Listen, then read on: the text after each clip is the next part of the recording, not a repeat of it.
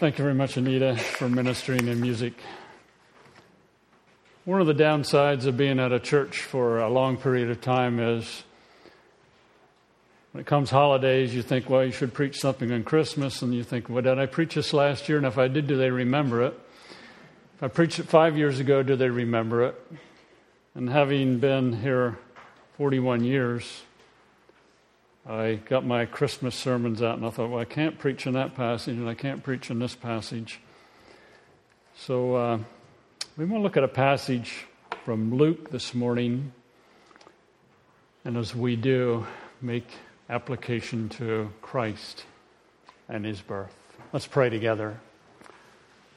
Father, we are grateful for our Messiah, our Savior, our Redeemer.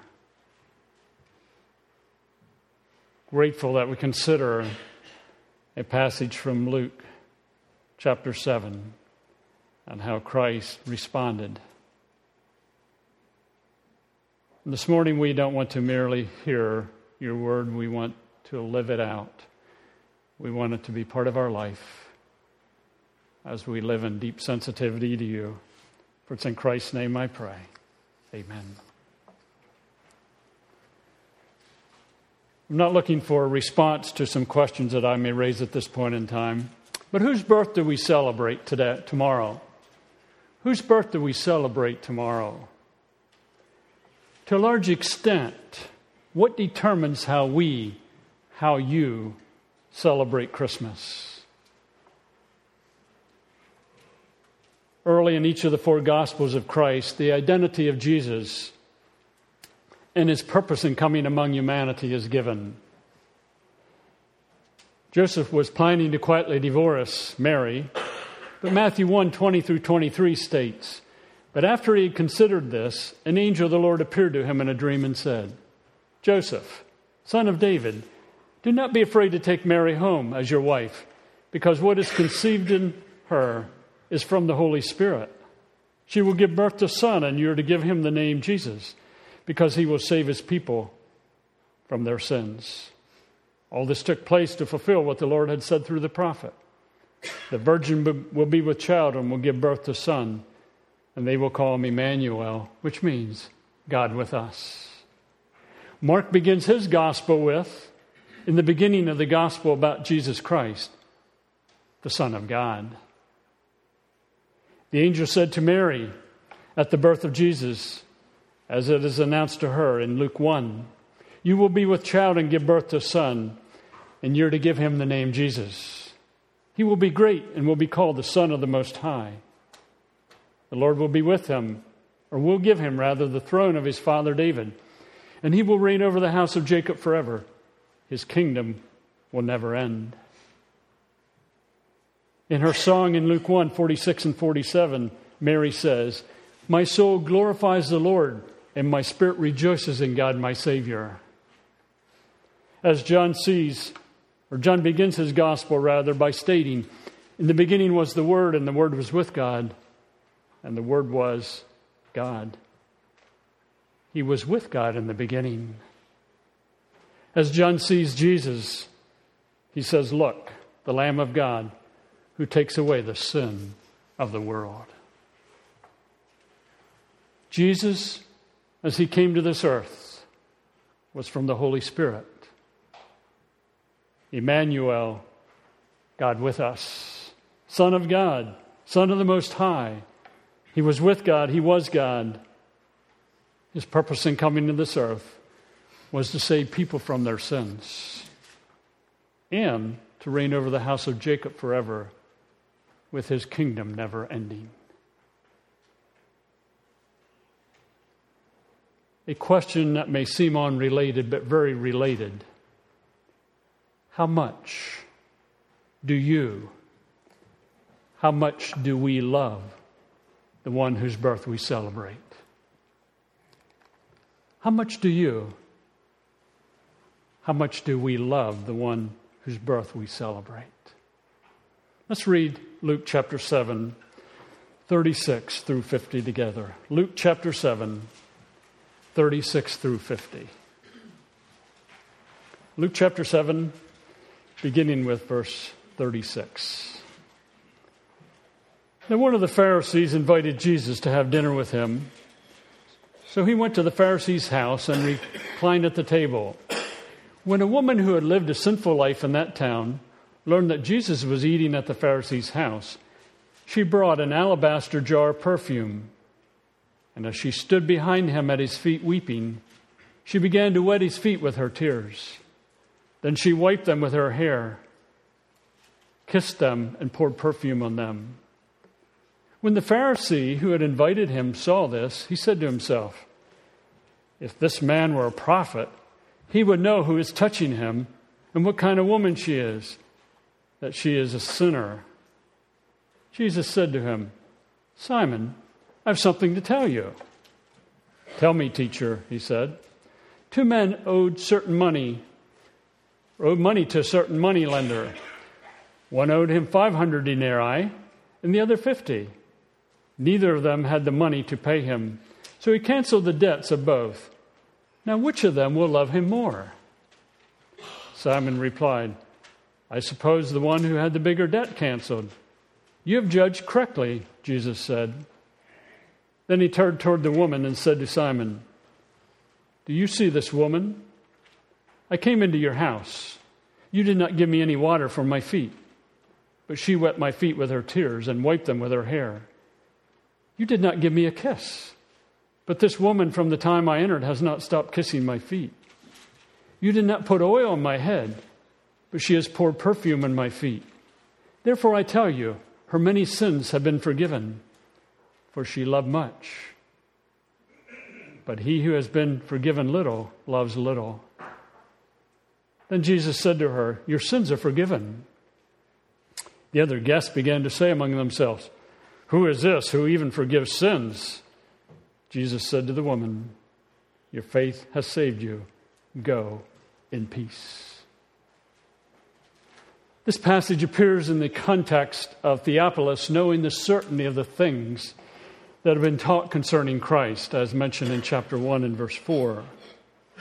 And in the passage before and after the account we read, Luke emphasizes Jesus relating to people with love and concern, and his desire to be known as the one who is Emmanuel, Son of God, Son of the Most High, who was with God and who was God. Now, as we think about this passage, there's a couple of things I think are vital in understanding the passage.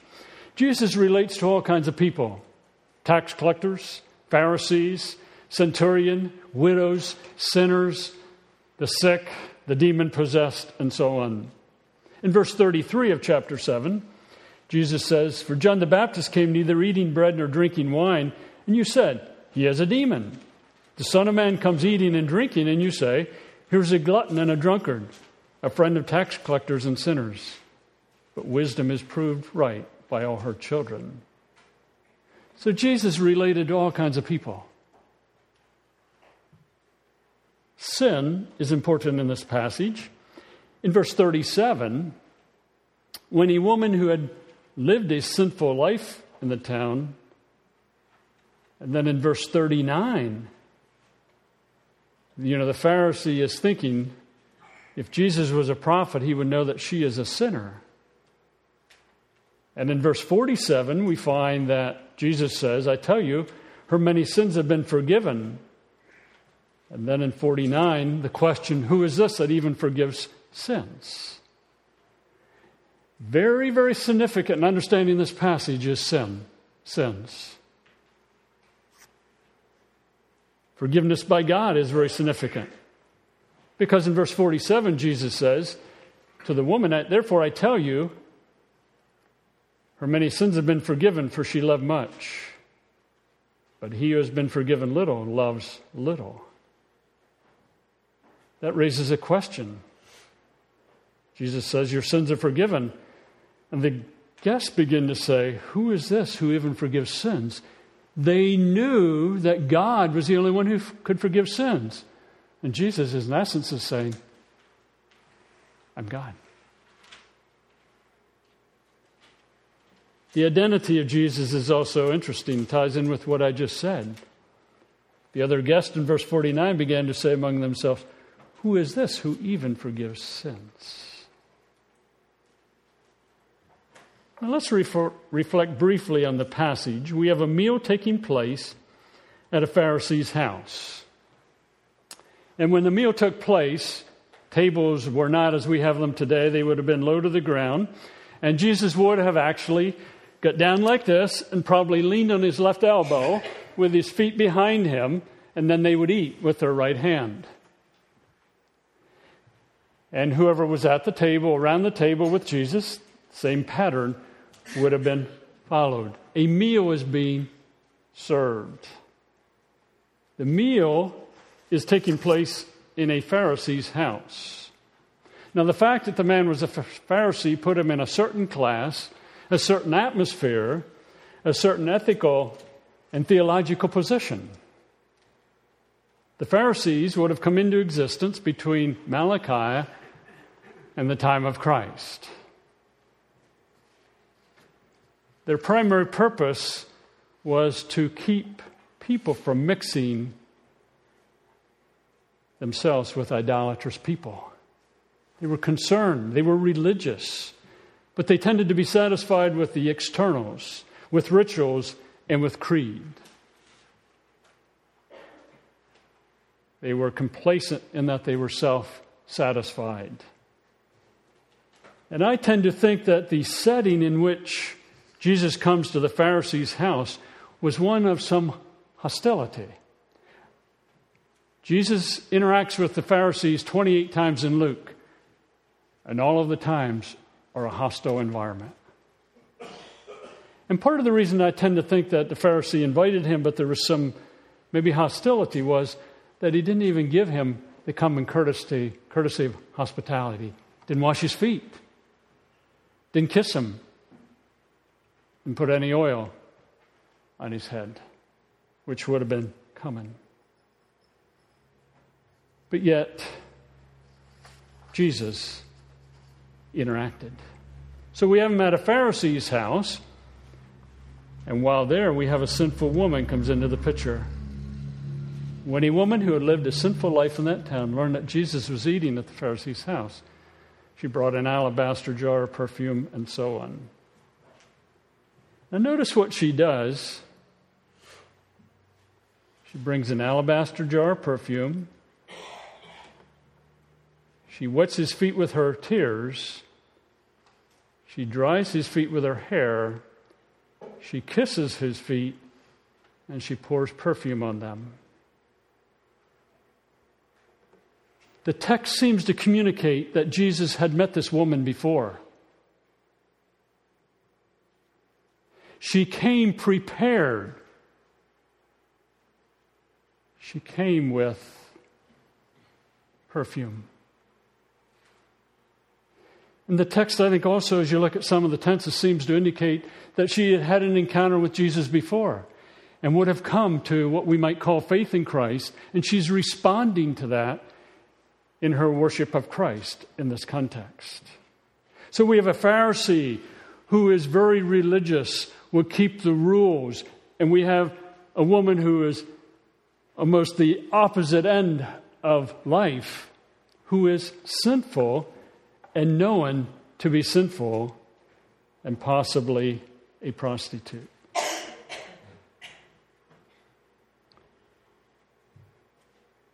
But she loved. She did something else. She dried Jesus' feet with her hair.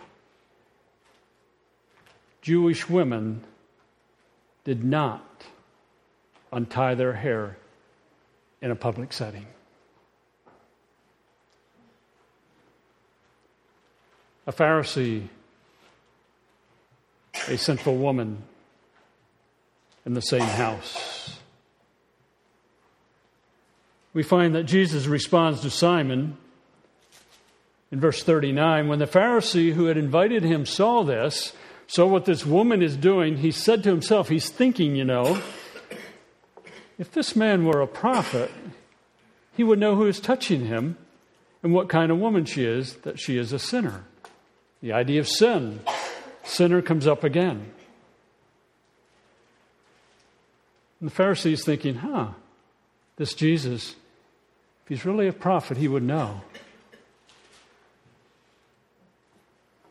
Well, we find in 40, 41, and 42 that it is communicated Jesus was a prophet because he knew the woman in her life, but he also knew what Simon was thinking. See, Simon didn't say, Jesus, here's what I'm thinking. Rather, he said to himself, if this man were a prophet, he would know who is touching him, what kind of woman she is, that she is sinful. Jesus knew his thoughts, but he also knew about the woman. I think again ties in with that. He probably had an encounter with her before. So, how does Jesus respond? Jesus answered him, Simon, I have something to tell you. I love the way the text reads there. Jesus answered him, like Simon speaking and Jesus is responding. No, Jesus knew what Simon was thinking, and he responds. And Simon says, Tell me, teacher. And we have the account of two men Two men owed money to a certain money lender. One owed him 500 denarii and the other owed him 50. Neither of them had the money to pay him back. So he canceled the debts of both. And Jesus says to Simon, Now which of the, them will love him more? Now, denarii was probably about equal to a day's wages. So one guy owes a money lender 500 days of pay. The other one owes 50 days of pay. And I took a figure of $15 an hour. Some people make far beyond that, some might make less. But at $15 an hour, at an eight hour day, the guy who had 50 or 500 denarii would have owed $60,000.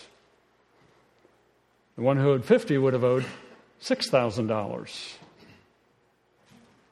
But in either case, the money lender cancels the debt. So, a fair question which do you think loved him most? You see Jesus using questions and responding in this passage. And Simon replied, I suppose the one who had the bigger debt canceled. Think about that in our lives today. That if you're younger, you just bought a house and you're talking to someone that's a little older and they've been paying their mortgage for many years and they still owe one year in their mortgage. And you so happen to have the loan from the same bank. And the president of the bank, I'm being far fetched here, I understand. The president of the bank happens to be a gracious, generous man. And he calls you in as a younger person or younger couple and says, I understand that you still owe $250,000 in your mortgage. I've just taken $250,000 from my account and I've paid off your mortgage. There's a paper stating that that was done. He calls in the older couple and says, I see that you still owe $4,000 in your account on your mortgage. I feel generous today. I'm going to pay that off, and here's a paper stating that it is paid off. Now, who do you think would jump up and down for joy more? The answer is pretty obvious. The person had 250,000 forgiven. That's where Jesus is coming from. And Jesus says to Simon, You have judged correctly. So, what does Jesus do in 44 through 47? he rebukes Simon. And I am of the, or of the opinion, as you read the text, that the woman was the 500 denarii. Simon is the 50 denarii. Simon had compared himself to the woman and had called her sinful. There's a sinful woman. Look at me. So Jesus says, Do you see this woman? The obvious answer is yes. I came into your house. You did not give me any water for my feet. Now, the washing of feet was left to a slave or a servant. And keep in mind, as they traveled, they would travel roads, animals would go on roads, and feet could be dirty and stinky and messy. And he says to Simon, You didn't give me any water from my feet. But she wet my feet with her tears and wiped them with her hair. Now think about that. Assuming Jesus' feet are dirty from walking, she wet his feet with her tears and then wiped them with her hair.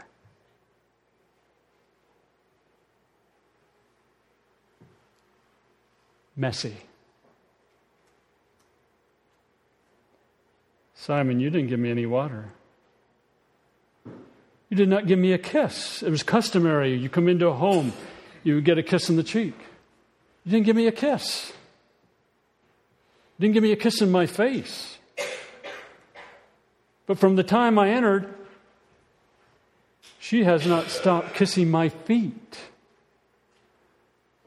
Stop and think about it. Feet just seem to be kind of lowly. And the feet were just washed with tears and then dry with her hair. She's kissing them. And Simon would even kiss Jesus' face. You did not put oil on my head, but she has per- poured perfume on my feet. There's a marked contrast between these two individuals. Therefore, I tell you in verse 47 her many sins have been forgiven, for she has loved much. But he who has been forgiven little loves little.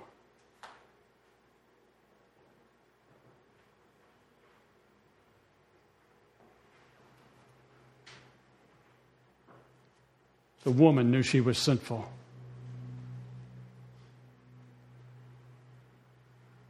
Assuming she had an encounter with Jesus earlier and realized who he was, she returns to worship because she knew she was forgiven. But he, Simon, who has been forgiven little, loves little. Simon, this woman's a 500 denarii. She's been forgiven 500.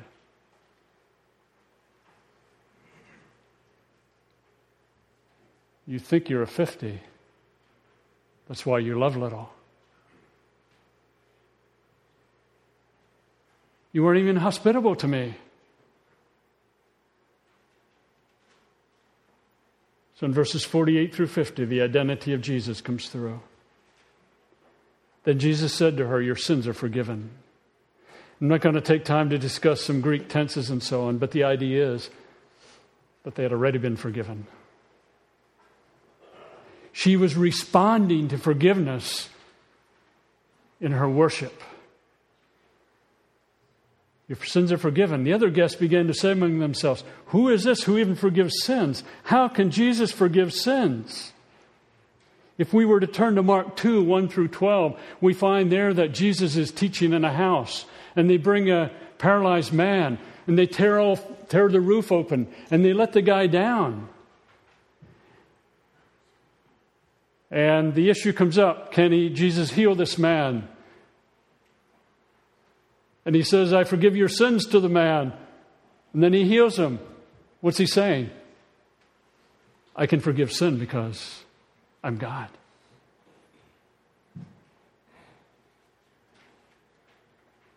Jesus is saying who he is. Jesus said to the woman, Your faith has saved you. Go in peace. Please notice, therefore I tell you, her many sins have been forgiven, for she has loved much. But he has been forgiven little, loves little. The purpose of Jesus coming as Emmanuel, Son of God, Son of the Most High, as God involved sin. What is sin? Sin is mentioned four times in this passage. Verse 37, verse 39, verse 47, verse 49.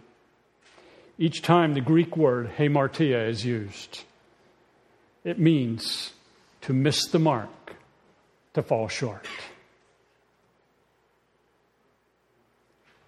If all of us went together down to the Susquehanna River, and we're going to see who can jump across the Susquehanna River, some of us might make it a tidbit further, but none of us would make it. We all fall short. If we were to go and find a target, and we were to take the bow and begin to shoot, probably most of us would miss the target totally. Some might do pretty well because they practiced. But the idea is missing the mark, missing the target, missing contentment and obedience to God. And that is the core, at the core of this passage. It's at the core of our lives. The woman was sinful. Simon was sinful. You and I are sinful. There is no relationship with God. No relationship, fellowship with God influences the thinking, the beliefs, the attitude of life, the words, and the actions.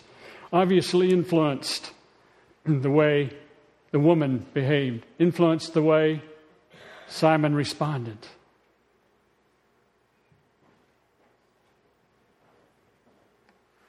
They were both sinful. They both missed the mark. The woman grasped her sin and loved much. Christmas is about God. It's about sin. It's about Jesus. God in His holiness, His justice, His righteousness, His wrath, His love, His grace, and we could add some others. Dealing with sin, missing the mark, falling short, we humans missing the mark of a relationship with God and fellowship with God.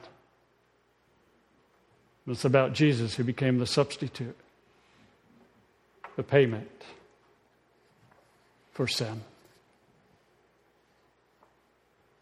So, question How much do you love God?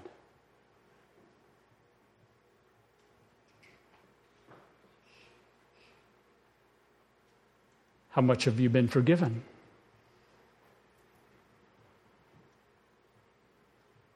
As you look at the life of Paul, Paul early in his ministry talked about the fact that he was a sinner. And you get to the end of his ministry, and as he writes, he says, I'm the chief of sinners. It seems like Paul grew in understanding the depth of his sin.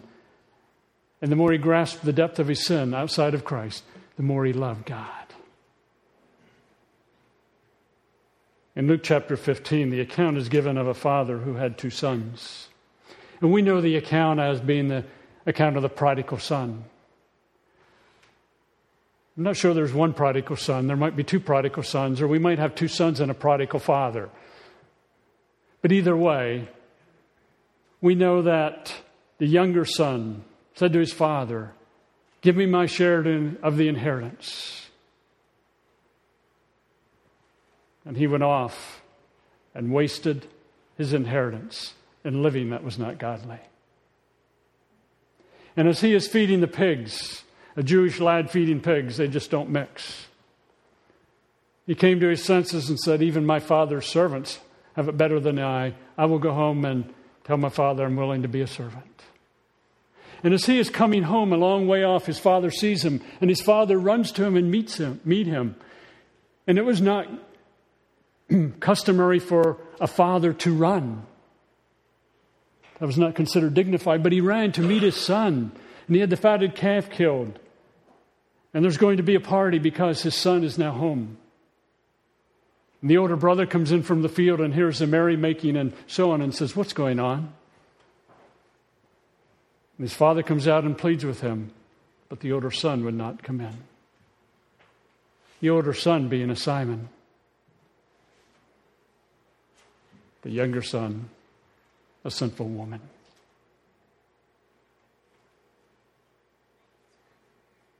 How much do you love God?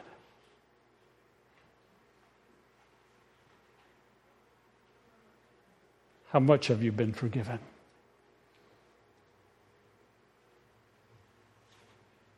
I can't answer that for you. But do you love God? Have you come to faith in Him? Have you come to experience a relationship with Him because of forgiveness that comes through Christ?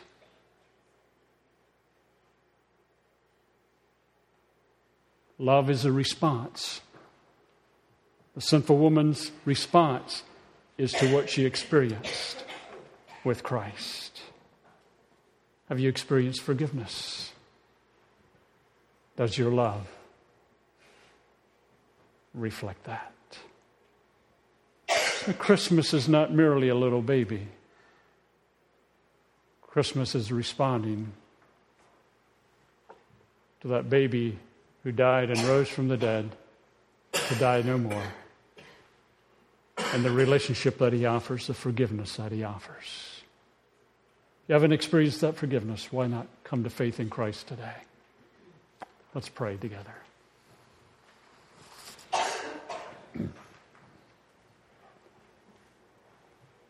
Father,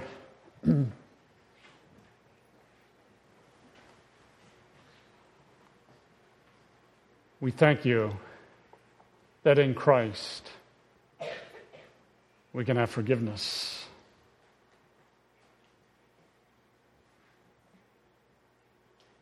May we not compare ourselves with others, as Simon would have compared himself with a sinful woman, or as the older brother would have compared himself with his younger brother, often called the prodigal son. But may we see ourselves in light of your holiness. And then the grace, the love that you displayed in Christ. As we reflect on Christmas, we celebrate Christ's birth tomorrow, the Savior of the world. May we'd be willing to see ourselves as sinful when we're outside of Christ. And then respond in love. If we come to faith in Christ or if we have been walking with you for a long time. I know my own life, Father. Seems like the longer I live, the more I love you. Because I realize how far, far I fall short of your holiness, but yet I'm accepted in Christ. And may we, as a body of believers, love you deeply and grow in a love for you because we understand sin and why Christ came. Thank you, Father, for your gift in Christ. Thank you for the time to worship this morning. And thank you for the time to reflect on the greatness of your forgiveness in Christ. For it's in His name I pray. Amen.